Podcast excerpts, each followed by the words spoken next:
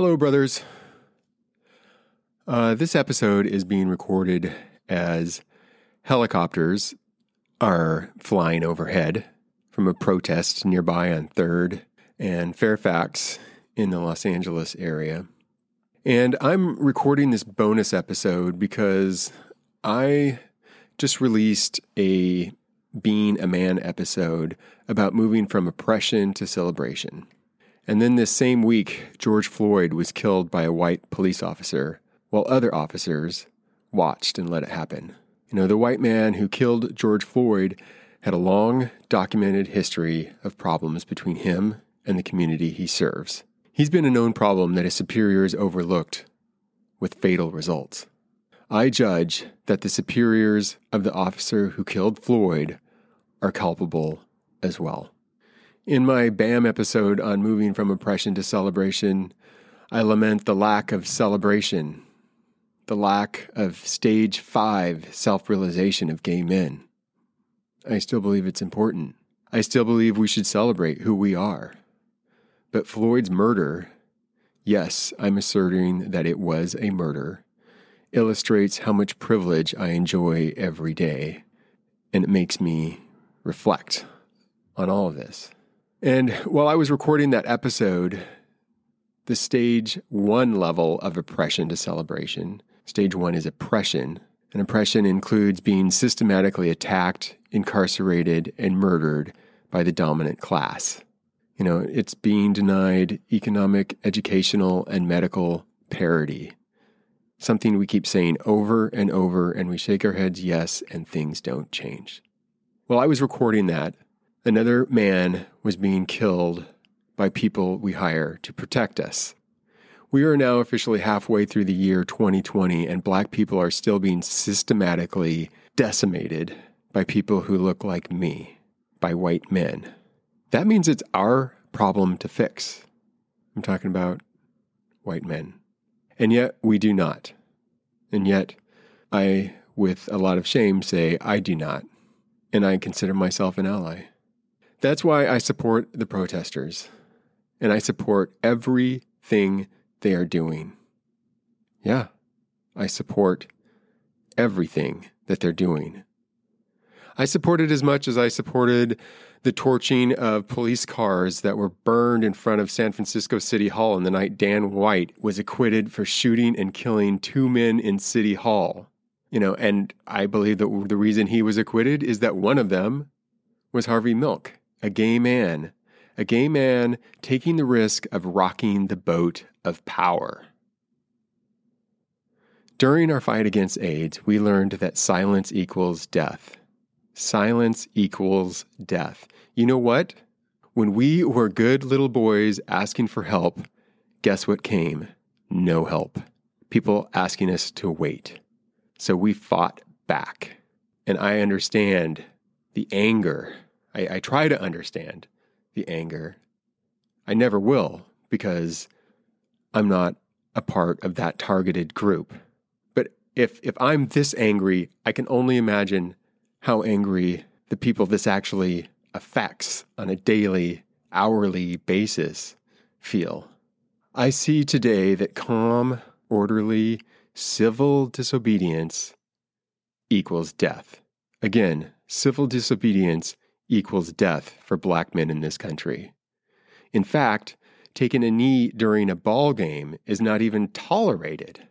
Remember, the vice president staged a publicity stunt that showed him walking out of a game because a black man had the guts to call out the fact that racism is still alive and well in this country.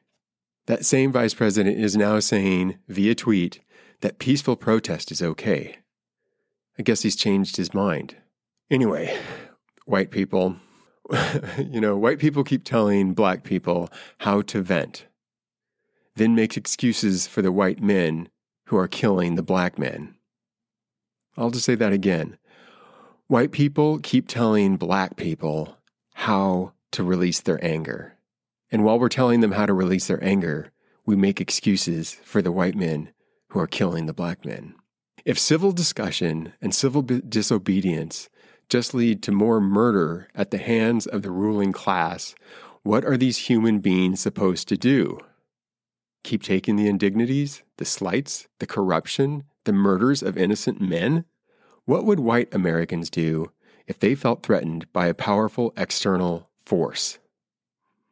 If white Americans felt threatened, and if we sent these men overseas to kill other dark complected people, we'd give them applause, we'd pin a medal on them. They would be heroes who are defending the homeland. Well, guess what?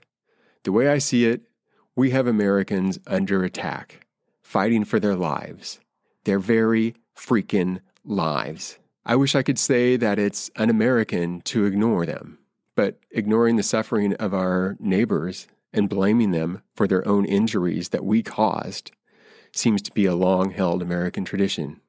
As a gay man, I have a tiny glimpse into the mental, spiritual, and physical effects of systemic oppression. And let me be clear as a white gay man, I know only a tiny glimpse into the injustices suffered on an hourly basis by targeted groups.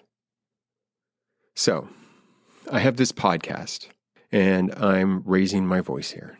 This bonus episode might be as much about relieving my own white guilt as it is helping men at their communities who are suffering. I, I copped that, but I truly do want to help. To that end, let me speak from my position as a white man and offer the following. Again, this is not an African American problem. This is not a black problem. This is a problem created by white Americans, and we need to join our brave American heroes fighting in the streets, in political offices, and in our everyday interactions. This requires the mature warrior energy Dr. Carl Jung outlined with his mature masculine archetypes. That may sound kind of esoteric here, but what I'm saying is these people are reacting as warriors. And mature warrior energy fights in service to the community. And that's what I see happening here.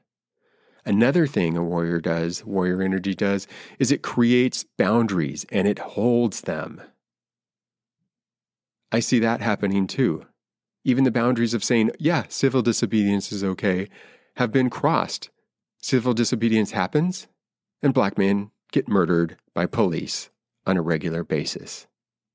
Decade after decade after freaking decade.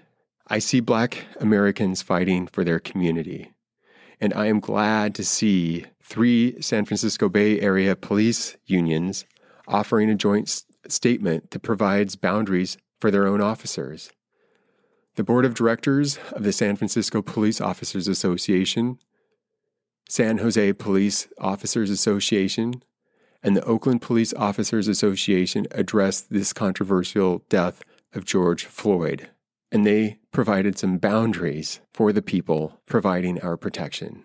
They mention boundaries that have been crossed. They call out the other police officers present for not intervening and they denounce this incident and all others like it.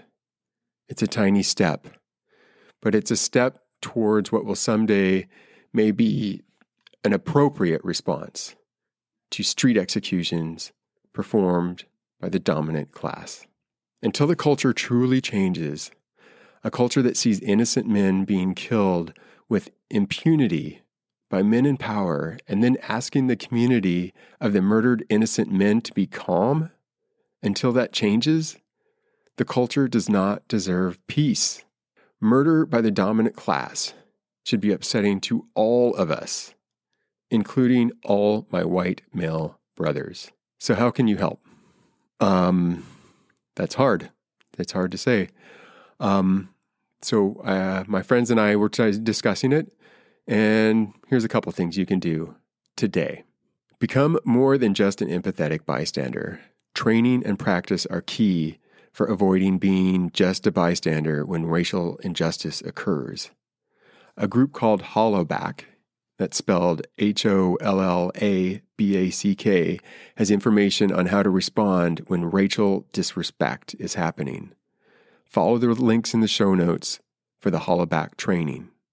We'll take it together. Here is a list of the, in the show notes, of the most vulnerable Senate seats held by members that rubber stamp anything, literally anything that comes from the Trump McConnell machine, including all the racist mumbo jumbo. So, the earlier we donate to these opponents, the more effective our money will be in creating change. I suggest you listen to the list or check out the show notes and then respond and then choose someone to vote against. That's a very detailed way to do it.